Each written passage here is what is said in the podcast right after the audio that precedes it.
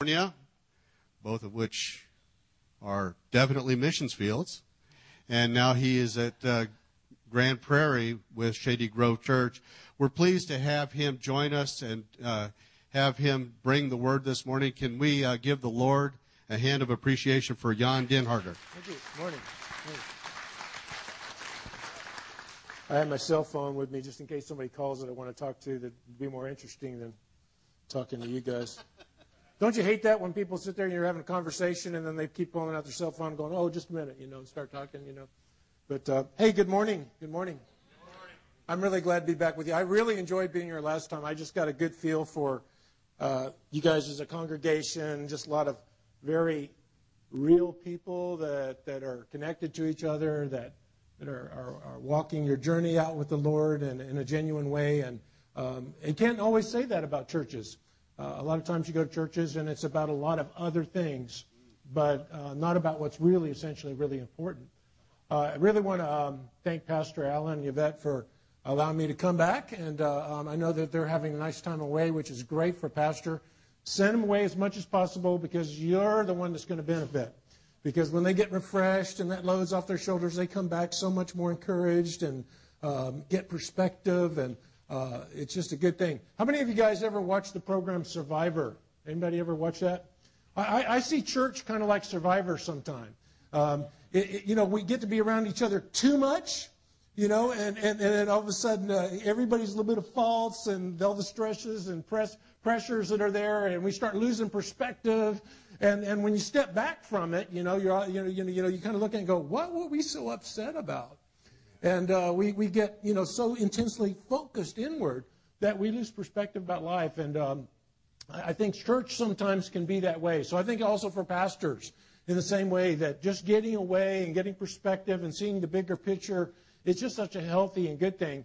Uh, Pastor uh, Alan asked me to speak uh, about fear this morning, and um, he's going to have a series, I believe, the next few weeks where we're going to be focused on that. And I'm really glad to be able to speak about that this morning because fear is one of the, the, the foundational issues that we deal with. Have you ever noticed that, that dogs that are frightened bite? Why do, why do frightened dogs bite? Because they, they're insecure. And you know, people who are insecure bite. Often, often when we, we look at our lives and we look at people and we see people come, become very overly aggressive and upset, uh, what, what is the reason for that? It's not necessarily that they're mean people. We may interpret it that way, but, but usually is, is people are fearful. And, and you, they don't see underneath what even's going on in their own life. And we don't see what's going on in our, in our own life. And so God wants to expose to us how fear works in our life so that we can be more free and we can be more free to live life. I want to read something to you. I don't know about you. How many of you have a fear of falling? Anybody have a fear of falling in, in this room? Um, I don't really fear falling that much. I, have jumped out of helicopters when I was in the Army, and, and I, I, like, I like the experience of flying through the air, but what I have a fear of is hitting the ground. I'm not worried about the falling part. That's kind of like flying, you know, that's kind of cool. That's nice. But hitting the ground is another thing. And I, I got this some years ago, this little story here. I want to read it to you. Dear Sir, I'm writing in response to your request for additional information. In block number three of the accident reporting form, I put trying to get the job done alone as the cause of my accident. You said in your letter that I should explain more fully, and I trust that the following details will be sufficient. I'm a bricklayer by trade, and on the day of the accident, I was working alone on the roof of a new six story building. When I completed my work, I discovered that I had about 500 pounds of bricks left over. Rather than carry the bricks down by hand, I decided to put them and lower them in a barrel using a pulley which unfortunately was attached to the side of the building at the sixth floor. Securing the rope at ground level, I went up to the roof, swung the barrel out, and loaded the brick into it. Then I went back to the ground level and untied the rope, holding it tightly to ensure a slow descent of the 500 pounds of brick. You will note in block number 11 of the accident reporting form I weigh 135 pounds. Due to my surprise at being jerked off the ground so suddenly, I lost my presence of mind and forgot to let go of the rope. Needless to say, I proceeded at a rather rapid pace up the side of the building. In the vicinity of the third floor, I met the barrel coming down. This explains the fractured skull and the broken collarbone. Slowing only slightly, I continued my rapid descent, stopping, not stopping until the fingers of my right hand were two knuckles deep into the pulley. Fortunately, by this time I had regained my presence of mind and was able to hold tightly to the rope in spite of my pain. At approximately the same time, however, the barrel of bricks hit the ground and the bottom fell out of the barrel. Devoid of the weight of the bricks and the barrel now weighing approximately 50 pounds, I refer you again to my weight in block 11. As you might imagine, I began a rapid descent down the side of the building. In the vicinity of the third floor, I met the barrel coming up. This accounts for my two fractured ankles and the lacerations of my legs and lower body. The encounter with the barrel slowed me enough to lessen my injuries.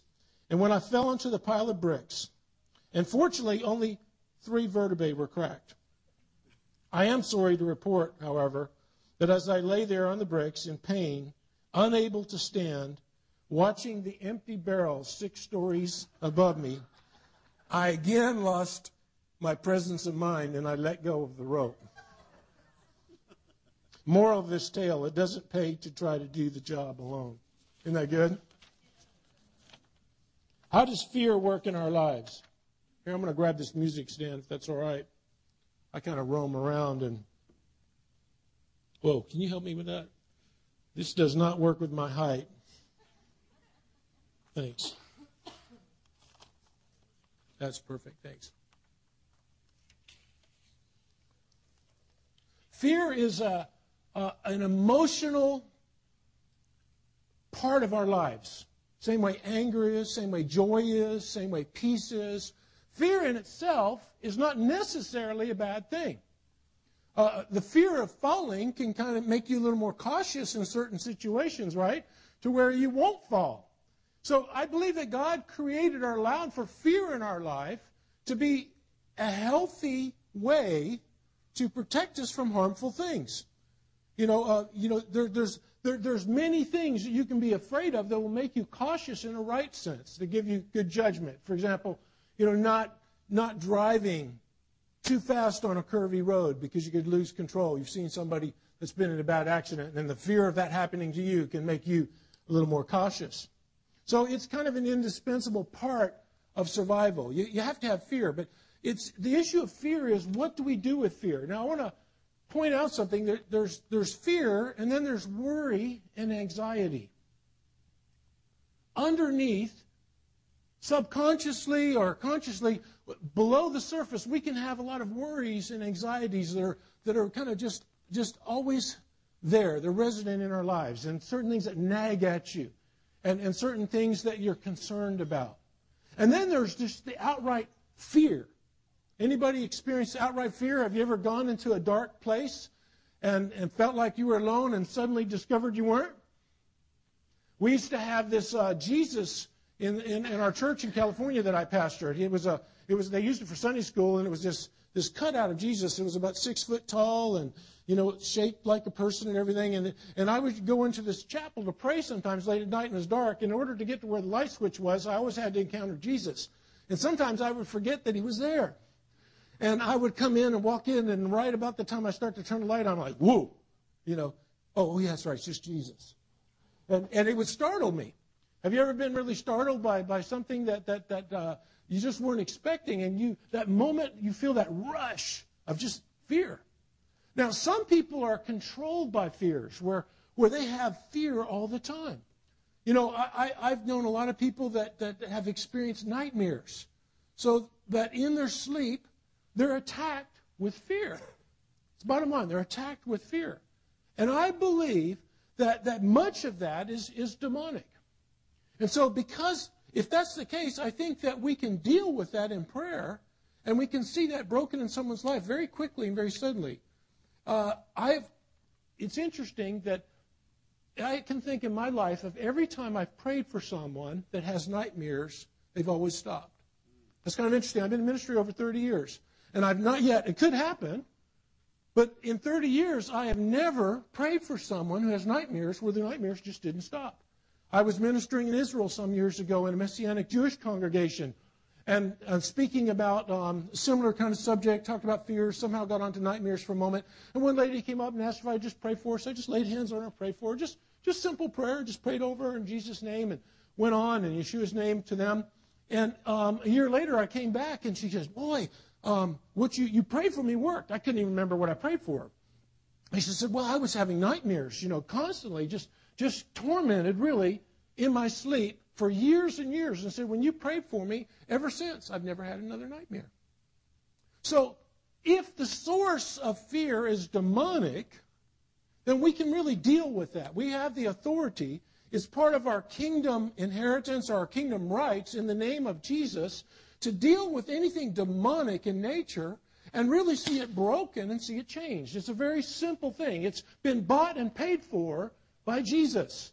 It's a benefit we have as a child of God, so we don't need to even really worry about that too much. It's just something we just need to deal with head on. Right? And in faith, say, in the name of Jesus, I command this demonic attack to stop. It's really that simple. And it will stop unless you don't believe it.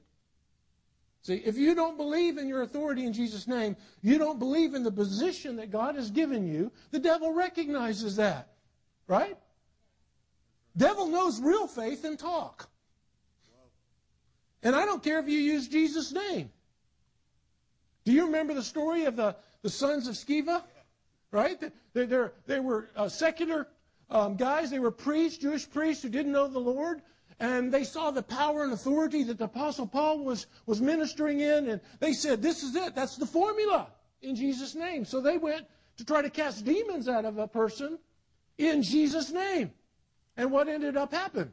They got beat up. That's what's going to happen to you. If you try to deal with the devil and you don't really have one, the relationship with the Lord, and you don't believe in what you're saying, you're, you're, you're, you're basically walking up to somebody and slapping them and saying, Don't slap me back. Right? Well, you're going to get a reaction. If I just walked up and slapped him, he may be real humble and a great guy, and he may talk about it with the pastor afterward, and I'd probably never get invited back again, or he may jump up and just knock the, you know, out of me, right? Now, the devil's not a gentleman. The devil is mean by nature. Jesus said he is a liar and he's been a murderer from the beginning. He is just downright mean. The devil will do mean things to you just for the sake of being mean because that's who he is. Do you understand that? So we have to get settled in our hearts because this is what spiritual warfare is. As we deal with the circumstances of life, we can mentally know what God says about life and so forth, but we always have to come back and engage ourselves to what God says and apply it in our own situation. Right?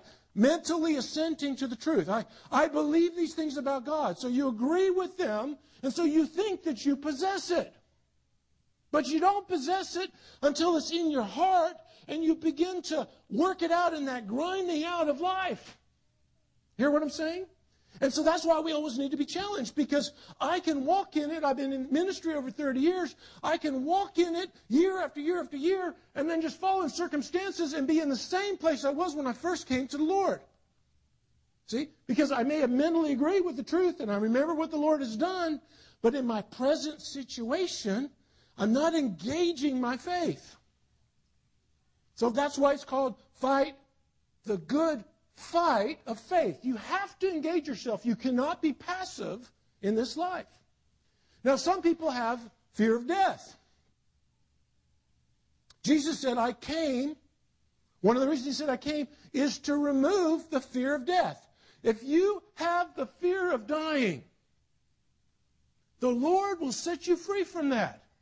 And He gets set you free primarily by giving you the revelation of the security you have in what He's done for you when you believe it. That He has paid the price for your sins. You're not going to die and go to hell. You're not going to die and not know what happens next. If you have a revelation in your heart of who Jesus is and you choose to respond to that revelation and believe it, and then confess it, I believe Jesus died for my sins. God loved me that much that I know that throughout eternity, I am going to continue to exist and live because of what He's done for me. Otherwise, you'll be tormented with the fear of death. And it'll shut you down. Some people are, are afraid of death, but a lot of us, we're afraid to live. We, we, we, get, we try to live with everything real careful and organized and planned out. We want everything real secure. Well, what's happening in our world right now? Right? Shake, shake, shake.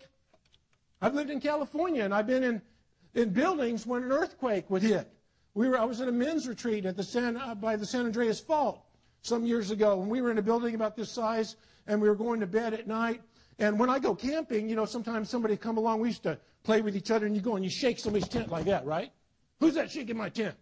Just people having a good time. And so we, a bunch of us guys, it was nighttime. We were all in our room, about four or five, and six of us men, and we're just laughing and fellowshipping after a night of, of sharing around the Word and worship, and just just enjoying each other's company. And all of a sudden, somebody shook the tent. And I thought, who's doing that? And all of a sudden I realized, no, I'm in a building. The whole building went boom, boom, boom, boom, like that. Just, just literally, just like this.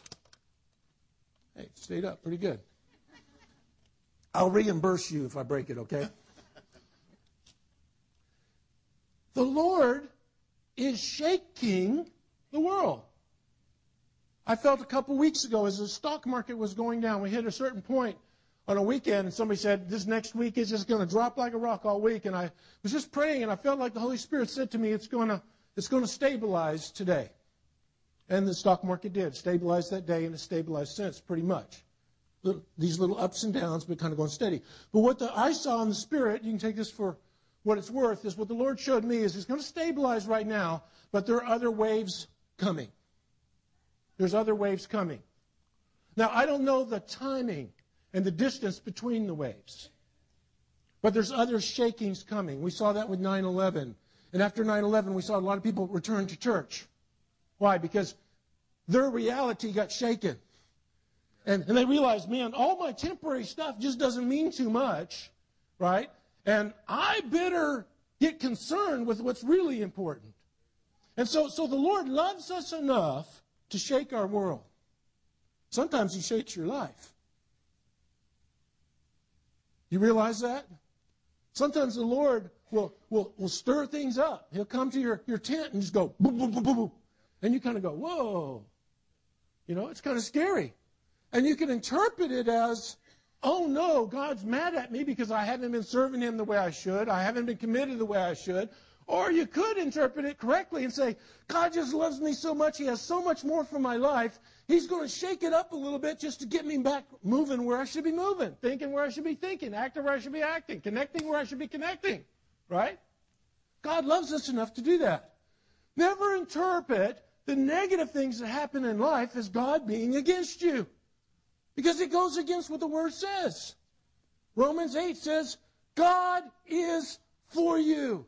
If He gave His Son, if He gave His Son, who was innocent to be punished for your ugly, shameful, disgusting, terrible sins. How much more now will He freely give you everything else? See? He loves you that much to, to take away the guilt, to take away the shame. If you're walking in any kind of shame or guilt, the Lord wants to take that away. He's paid the price, right? He will shake our world. When I was young, in my teenage years and into my early 20s, I was very insecure. And I had reason to be insecure. I, I grew up in a terrible family that was constantly changing. Every year of my life, growing up in the school years, I was in a different school, uh, most years twice. So in 12 years of school, I was in, I think, I one time counted, I think I was in like 18 or 20 different schools. Very insecure. I didn't do well in school. My, my life was not settled. It was not secure. So I didn't have a lot of the support that some people have the privilege of having in a stable home. that brings security. So a lot of insecurity there. So when God called me to ministry, I had such a strong experience with the Lord that I knew it, it was so real to me, I, I could not but resist, could not but do it. Even when I tried to turn away from the calling of the Lord, the Lord would do things to intervene. Good morning.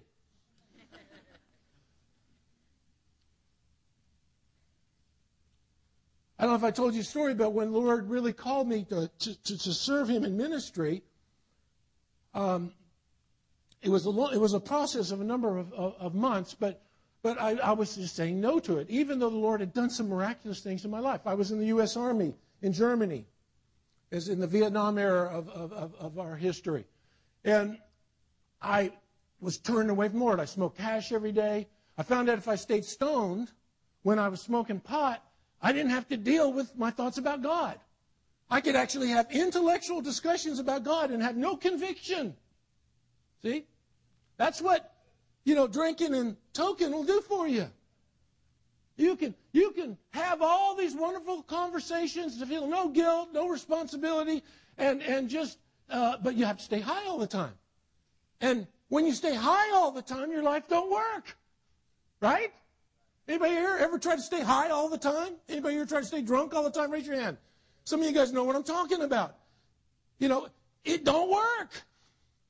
It causes more problems than you, you, you would have if you just dealt with life. But nevertheless, I, I stayed high all the time. And I, I one day, uh, I had my Bible, and it was under my bunk in my, in my, in my um, uh, barracks, and it was in the furthest place that I could put it away from my presence. And one day I got a letter from a friend, and, and she said, Hey, do you know so and so? He was the biggest pot dealer in high school. He's gone to Christ for the Nations. Now, I grew up in South Carolina, born in Holland, but I grew up in the, in the South. And, and so I thought, man, here I am getting high all the time. I'm really not enjoying my life. I'm running from God. I thought, and I just thought, now I did not pray. I said, if I could get out of the army, I'll go to Bible college. Now, a week later, my commanding officer called me in, said, We've never done this with anybody before, but I had talked to one of the lieutenants sometime before that that I was a bit of a friend with. And I told him, I said, Really, you know, I'm doing the, you know, the drug thing and all, and I'm really not happy, and I wish I could get away from all the drugs. Well, they came out with this anyway. So, so my commanding officer calls me in. He said, I'll give you an honorable discharge right now with all the benefits you would have gotten for your full time if you'll sign the paper. I was like, okay. Where do I sign? So I got out. And the benefits would mean it would pay for Bible college. Now, this is right. I knew this was God. You, you know how you know when you know knower when something happened and what's really going on, even though you don't want to deal with it? So what did I do? I went home, and the first thing I did, I started buying marijuana by the pounds and started selling it through all my community so that I could smoke for free. I wasn't trying to make money. I just wanted to stay high. So I'm dealing pot, smoking pot, and staying high all the time. And I went up to, to, to, to, in the evening before I go to bed, I get high. You know, the high would wear off, and I was like, okay, I'm going to go smoke a joint and go to sleep. So I go up this little place on a hill above my house. And so I'm rolling my joint and I'm sitting there, you know, getting it right and making sure all the stems are out and, you know, got to do this thing right. And, you know, you know, you know, you know, the devil disciples people better than a lot of Christians. My friends taught me when I started smoking pot, how to roll a joint correctly. Now, a lot of people come to church, we tell them what to do, but no one ever takes the time to show them how to do it. The devil disciples very well. We're called to make disciples. We're not supposed to be called to tell everybody all the things they should be doing and are not doing right. We're called to live it and then show others how to do it. We got to get it working in our life, and now we show you how to make it work in your life. That's what it's all about. That's where fulfillment comes. It doesn't come just going to a meeting.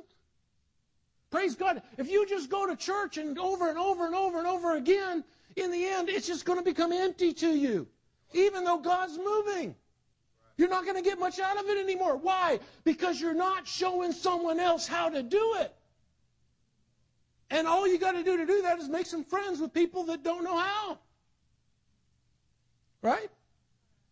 My How many of you know somebody in this area whose life is not working right now? How many of you know somebody? There is your opportunity. Just go and start caring about them. Just go and start showing them. Go and start talking about how you failed and struggled and what worked for you. I promise you they'll respond. Everybody wants a friend. Jesus said, I didn't call you servants, I called you friends. So I'm getting ready to light this thing up, fire up, and get high and go to bed. And I have a revelation before I smoked. Okay? I'm sitting there, and all of a sudden, I'm thousands of years in the future. I do not explain. I've never had experience like it since. I'm thousands of years in the future. It's the only way I can explain it. And I look back and I see my life. All in an instant. And I go, what a fool am I? The only conclusion. That reality of eternity hit me, and I thought, what a fool am I? And then God spoke to me in an audible voice and said, I'm calling you to tell people about Jesus. I didn't light up. I applied for Christ for the Nations. I went to Bible college. Started on the journey. Even when I didn't want to do what was right, God still loved me enough to call me. Isn't God good? That's what he's about. He said, I came to seek, seek, and save those who are lost. Let the Lord do some seeking through you. See, overcome your insecurities and fears. I was so insecure that as I was called, I, I, I would talk to people and I'd be talking like I am right now, and then I'd just kind of go, Nobody wants to hear anything I've got to say. I can, I can just look at them and say, they don't, they, they don't, they don't want to even hear what I say. So I, I stop sometimes halfway through a sentence and walk off from people. I was that insecure. When I first started telling people, when I went to Amsterdam and got involved in ministry there, and I, I felt called to teach and to preach. We were doing discipling, but I wasn't teaching and preaching. And people said, well, maybe you should consider something else. But I knew what God had called me to do. And I've since been in about 80 nations. How come? Because God called me to do it. The greater is He that is in us than the one that's in the world. And we've got to get over fear to where we fear life. What I mean by that is we don't want to make any kind of choices or decisions because we think of what may yet happen that's negative. Look, if your very worst came upon you, your very worst fear or thought, even there, God will help you and meet you. See, it's not fear that's really the problem, it's our expectation what's going on in our head that we think's all going to develop with that fear. I don't remember what I preached about when I was here. Hey, you know what? You know the great thing about preaching today? This is the best Sunday of the year. Your pastor was actually not so clever.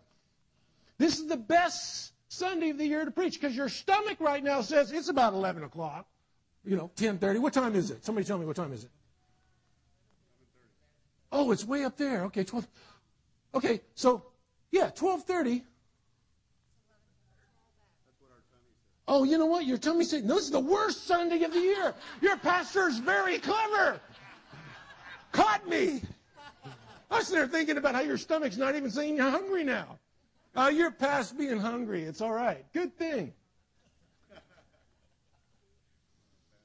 Lord. We can have a fear of life. I don't want to make decisions. I don't want to go forward. I don't want to do things because I'm insecure about what may happen. You know, my wife has been in a situation, I've been in a situation in our years of ministry where in the morning we woke, the Holy Spirit spoke to us and said, There's danger today. Both situa- both times that happened, that day, someone attempted to kill us. Both of us with a knife. Different nations, different places. Too long to get into the story right now, but I was in Bogota, Colombia. We've been preaching on the streets, streets there and, and, and doing dramas, and this was in the midst of the cartel war. And when, when, when nobody went there. Now they're starting to see them advertising on TV. Hey, oh, Colombia, it's not what you think. You know, you can come here now. It's safe. I'm not sure about that, but it was really not safe then. And I had a group of about seven men jump on me. At one time, one guy tried to stick a knife in my back. I ended up with a scratch on my hand. A drug addict pulled out a knife when my wife went by with on a bicycle with one kid on the front, one on the back, taking them to the school in the red light district where we had our kids in a, in a Catholic Christian school. And because the Lord had warned her, when she saw it, he saw the two drug addicts in this little narrow Amsterdam street, about as wide as this, this area right here. And she's coming on the bikes, they're standing there, and the Lord says, This is what I warned, the Holy Spirit says, This is what I warned you about. Now, the Lord could take all these things away, right?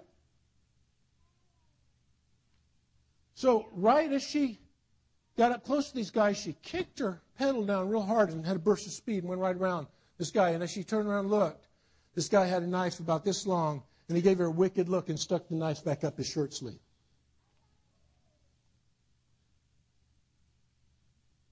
That's a fearful thing. What happened to me was a fearful thing. Afterward, the next day, when it all kind of hit me. But you know, the Lord delivered us. Psalm 91 says that if a thousand fall at your left hand or a thousand at your right hand or 10,000, it shall not come nigh thee. The old King James. Bottom line is, guys, if God has his hand on us and it's not your time to go, it don't matter what the devil does. Do you understand that? God is greater than the devil? The worst thing that you could fear that could possibly happen to you will not happen to you. See, we spend our life living as if the bad is going to happen and the things we fear are in control, but they're not in control. It's a lie. And it keeps us from living our life. Maybe God's speaking to you about an idea that will make money and you, you, you kind of like feel insecure because you've never done anything like that before. You got to begin to step out in the thing that you believe. It may be going to a level of education that you, you didn't think you can do. You don't feel able to do, but, but the Lord's speaking in your heart to do it. You've got to face those fears. And as you begin to face those fears and you begin to step out, you see God begin to work. And those things that you fear begin to shrink. They don't have the impact on you that they did before. The sluggard says, in Proverbs 22 13. There's a lion outside. I'll be slain in the streets. We can, we can not want to do anything because there are bad things out there. Right? A lot, you know, I think a lot of people with their children have that attitude. There are bad things out there, so I'm going to overly protect and shelter them so that nothing can ever happen to them. And the reverse is going to take place. They're going to want to break free from that, and they're going to get into worse things because you didn't trust that God is bigger than the bad things out there. Hear what I'm saying? You know what's healthy. You know in your heart. I'm not saying turn kids just loose wild. But we don't need to fear the world. We don't need to fear the devil. God is greater. Our prayers are greater. You know, when my kids were younger, the times they started getting around the wrong situations and stuff, because I pray and I believe, I would start getting a check in my spirit. I start feeling something in my spirit. Something's wrong. And I go to him to the point that my, my son who lives in Wales now, married to an English girl, he, he just goes, you know, every time I start doing something wrong, my dad always knew. My mom was like that. She prayed. Man, that was the only person I did not want to be around when I was high. the only person. My mom. Oh my gosh. I mean, I got within 50 feet of her, and her little antenna went ning, ning, ning, ning, ning, ning, ning. Like, uh uh-uh, uh, don't go around my mom. I don't know how she knows, but she knows.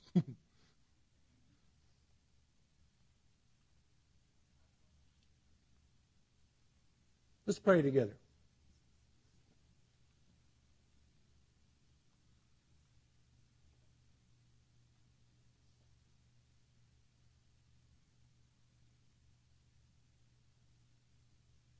Jesus came to break the, the fear of death. He wants to uh, work in our lives so we don't have to feel insecure, inferior, less than. It don't matter what other people think about you. It absolutely means nothing. Bible says that we're to worry about the opinion of God and not what people think. And we need to be set free to live that way. Because otherwise we miss out on so much. How much are you living life being tormented from time to time with fears? Think about it. You know, just kind of meditate on this a minute. There are any ways that you are vulnerable to the enemy just to come and torment you because of fear of something that's going to happen. Or you feel less than other people, so you really can't allow who you are to come out. You miss out, and so does everybody else. If I would listen to everything everybody else said, I don't know what I'd be doing right now, but I wouldn't be standing here this morning. I am the most ordinary person in the world. But I have a treasure that lives in me. Jesus actually is in me right now. Think about that. Jesus is in you right now. Oh, I'd love to see Jesus. Well, Jesus is here. Jesus is here. Say it again. Jesus is here. Jesus is here. He is. And even with all my faults, even with all my insecurities, even with all my failures, Jesus lives in me. And he's coming out. And the more I don't walk in fear, the more he's able to come out. See? It's like connecting with those needy people, those people whose lives aren't working. See, we get overwhelmed. We don't want to go. You can look at me for a minute. We're not going to pray yet. Sorry. But you can pray. Pray for me. Pray for, pray for yourself. But we can live our life not wanting to connect with needy people because we feel like, oh, I've got, I can't be burdened with all that. I'm just hardly making it myself, right? All my own problems and situations and so forth. If you think you're the answer, you haven't heard the gospel yet. Let me explain it to you. For God so loved the world that he gave his only begotten son that whosoever would believe in him would not perish but would have eternal life. Romans 1.16 says i'm not ashamed of the gospel paul says. I'm not afraid to tell anyone about jesus because in the message of jesus whoever receives and whoever believes the power of god is activated in their life and something will change. See? Not what you can do for them what are you going to do for them? Just be a friend. Just care. Care. Express your heart. All these feelings inside that, that we feel stupid about talking about because of insecurities and fears, let them out. That's Jesus. That's Jesus. See, it's not you. It's Jesus. Do you hear me? It's Jesus wanting to come out. And when you express it, He's going to do something in this earthen vessel. But if you spend too much time in Survivor Church, right? Watching Survivor, man, I see that fault and they're irritated and that person's that and this person. You've lost sight, perspective. Every church is like that. Every family's like that. Every marriage is like that. Every job place is like that. There are no situations you can go to where you escape that. It's always going to be there. But Jesus actually lives in us. And he wants to come out.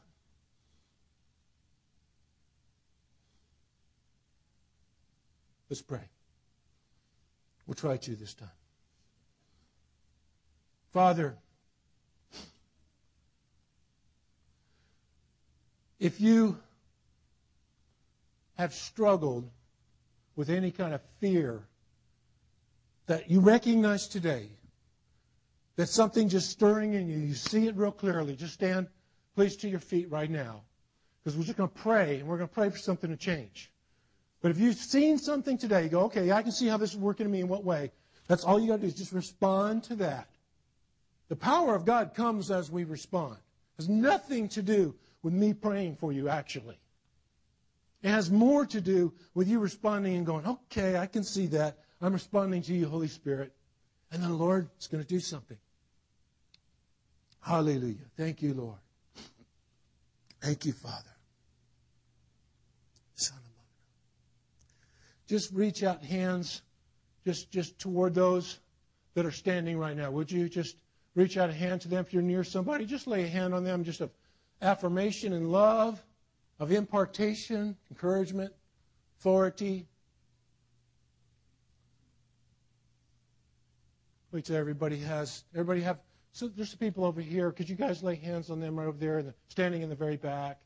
Let's just make sure everybody has someone that's standing. Someone just just praying with your hand upon them. Now, I want to do this kind of a little bit methodically. So, first, let's break any demonic attack, if that's the case. Okay, that's real simple. What I want you to do is just pray over them and just command the attack to stop in the name of Jesus. Rebuke the power of the enemy, declare the authority of Jesus' name over them. Okay, just do that right now. Hallelujah. Anybody can play the keyboard or something? Just kind of just play. That'd be good. Thank you, Lord. Thank you, Lord. Hallelujah. Just pray over them or just rebuke the power of the enemy right now.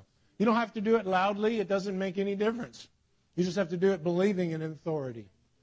We just break off any fear that comes against you, whether in your sleep or in your conscious hours. I command now, in the name of Jesus, this fear and torment to stop in your life. In the name of Jesus, we break that attack. It will no longer torment you. It will no longer come against you. You'll be set free now in the name of Jesus. Thank you, Lord. Thank you, Lord. Now I want to pray for insecurities. Just that in us, I just don't feel less than. It holds me back, keeps me from making the right choices. Um, uh, you know, something will happen. I'll step out and I look stupid and then I just retreat back like a turtle into my shell. So let's just pray over these right now. If there's any of these kind of issues, and if you are you're sitting there and if that's an issue for you anyway, just stand to your feet right now. Respond to the Lord by just acknowledging it. Just acknowledge it. That's what confession is. Confession is saying that's the truth. That's the truth about me. So if there's anyone else right now that you find yourself holding back because of insecurity in some way, just stand to your feet and acknowledge it. Acknowledge it before the Lord. Hallelujah. That's good. Praise God. Thank you, Lord. We're going to break that today. Thank you, Father. So, Father, now in the name of Jesus, I just thank you. May your love and the security from your love fill each of these people. Lord, may they just see that no matter what they do, even when they don't do what's right, your love still surrounds them. You're still for them. There's not any failure, any disobedience that would cause you to quit loving them. That even when they're fully obedient, you love them the same. So, Lord, all these insecurities, all these underneath these fears that keep us from making choices and going forward because we, we worry about what others think or what may happen. Lord, just touch them right now. Touch them just deeply in their heart and massage this into their life in such a way that they just feel so comforted, and encouraged, and strengthened, and that faith begins to fill their hearts, that they begin to choose to believe what you say and not what they think and what they feel about any situation. Thank you, Lord. Thank you, Lord. Heal, Lord, the hurts where the enemy has bruised these people and bruised us and bruised me, Lord. And because of that bruise in my life of rejection, that now when I encounter a situation similar, I think, oh no, the same thing's going to happen again. Here it is. Maybe you've had failed relationships. Maybe you failed in, in a marriage. Maybe you failed in parenting, or maybe your parents have failed you. And it causes a bruise. There's a hurt there. And so then we go, oh, well, I'm just destined to be the same, or that's just going to keep happening over and over. No, it's not. No, it's not. That is not the truth. It is simply a lie. The devil is the liar from the beginning, a murderer. He's a liar. Reject that lie, and if you'll reject that lie, you begin to accept the truth that that's not the case, then you're releasing it to be that way. Because the Lord can act now, the Lord can be moving. But you have to make the choice to say, I reject the lies about my past failures or the bad things others have done. It hurts, and this is just going to happen over and over again. That is a lie. So, Lord, in the name of Jesus, I just thank you right now for all of us, Lord those wounds I've had in my life. Oh, God. And then when I saw things starting to go wrong in my relationship with my own children, I started saying, oh, no, it's going to be the same way with them. Well, that's not true. It's not happened. But boy, it sure did torment me. It sure held me back. Oh, Lord, I just pray today that, that you'll just heal every heart here today and just so comfort everyone, Lord. Draw near to us as we draw near to you, Lord. And just come and just, just, just, just show us, Lord, the truth. Show us the truth. I want you to make a decision right. I want you to say out of your mouth that this is true about you. I reject this lie. I want you to say it. I reject this lie. Now I want you to keep saying it till it's just really strong in your heart. Just say it over and over. I reject this lie. I'm no longer going to believe this. I reject this. Get angry about it. I reject this. I am not going to believe this about myself anymore. This is not the truth. It's not my destiny. I reject it in the name of Jesus. Thank you, Lord. Thank you, Father. Hallelujah. Hallelujah. Thank you, Lord. Now let's all stand to our feet. Now, I want to pray over you guys.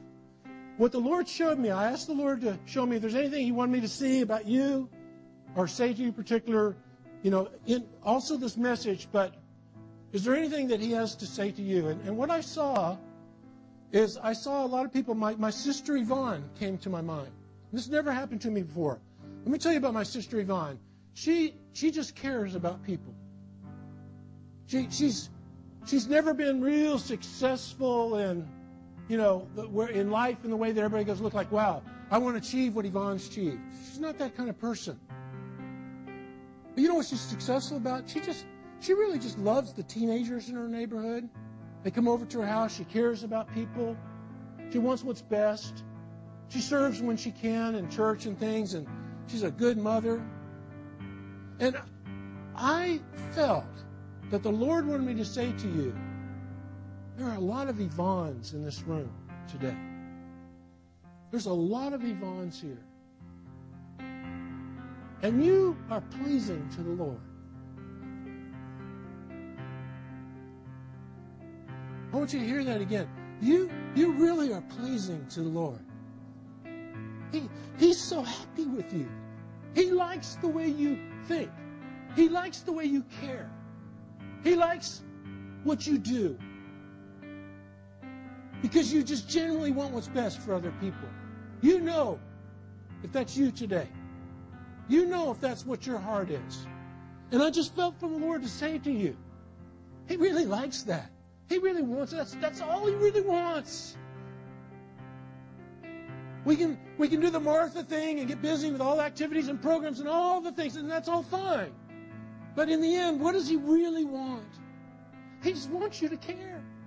He just wants you to reach out and love. No matter if they hear it, then it, it, it results in what you want it to result in, then it doesn't matter. Because when people encounter real love, over the course of their life, it's going to change their life. Sometimes it's decades later, it's years later. How many have been touched? I used to go to this Baptist church when my home was hell. It was hell. Talk about hell, it was hell. I hated my life. And I would go to this Baptist church on Wednesday night. And we didn't have enough food to eat at home. And I would go to this church and I was embarrassed because I go for choir practice and for the the, uh, the the program they had that night. But the real reason I went is they had a meal, and all these older women, they would just every Wednesday they would like a little cafeteria thing there, and they would make food and stuff, and you go through, and I'd be like, you know, I was embarrassed. I didn't have money. Don't worry about it. And I would eat. You know, it was the best meal I had all week. But you know what touched me to this day? Has affected my life that I, I can't wait to get to heaven to see some of these older ladies, these grandmas. Is these ladies love me. They never said anything to me about Jesus. They never preached to me. They never did anything, but they just smiled and lit up when they saw me they loved me. And here I am, 35 or so years later, preaching the gospel, doing God's will. But what changed my life is people like that. That's what it's all about. It's all you got to do. It's so simple. Jesus is in you. Jesus was in those grandmothers. I'm so grateful. I can sit here with tears on my face today because I feel it. I feel it. It's real. It's real. It's eternal. It's God. It changes you.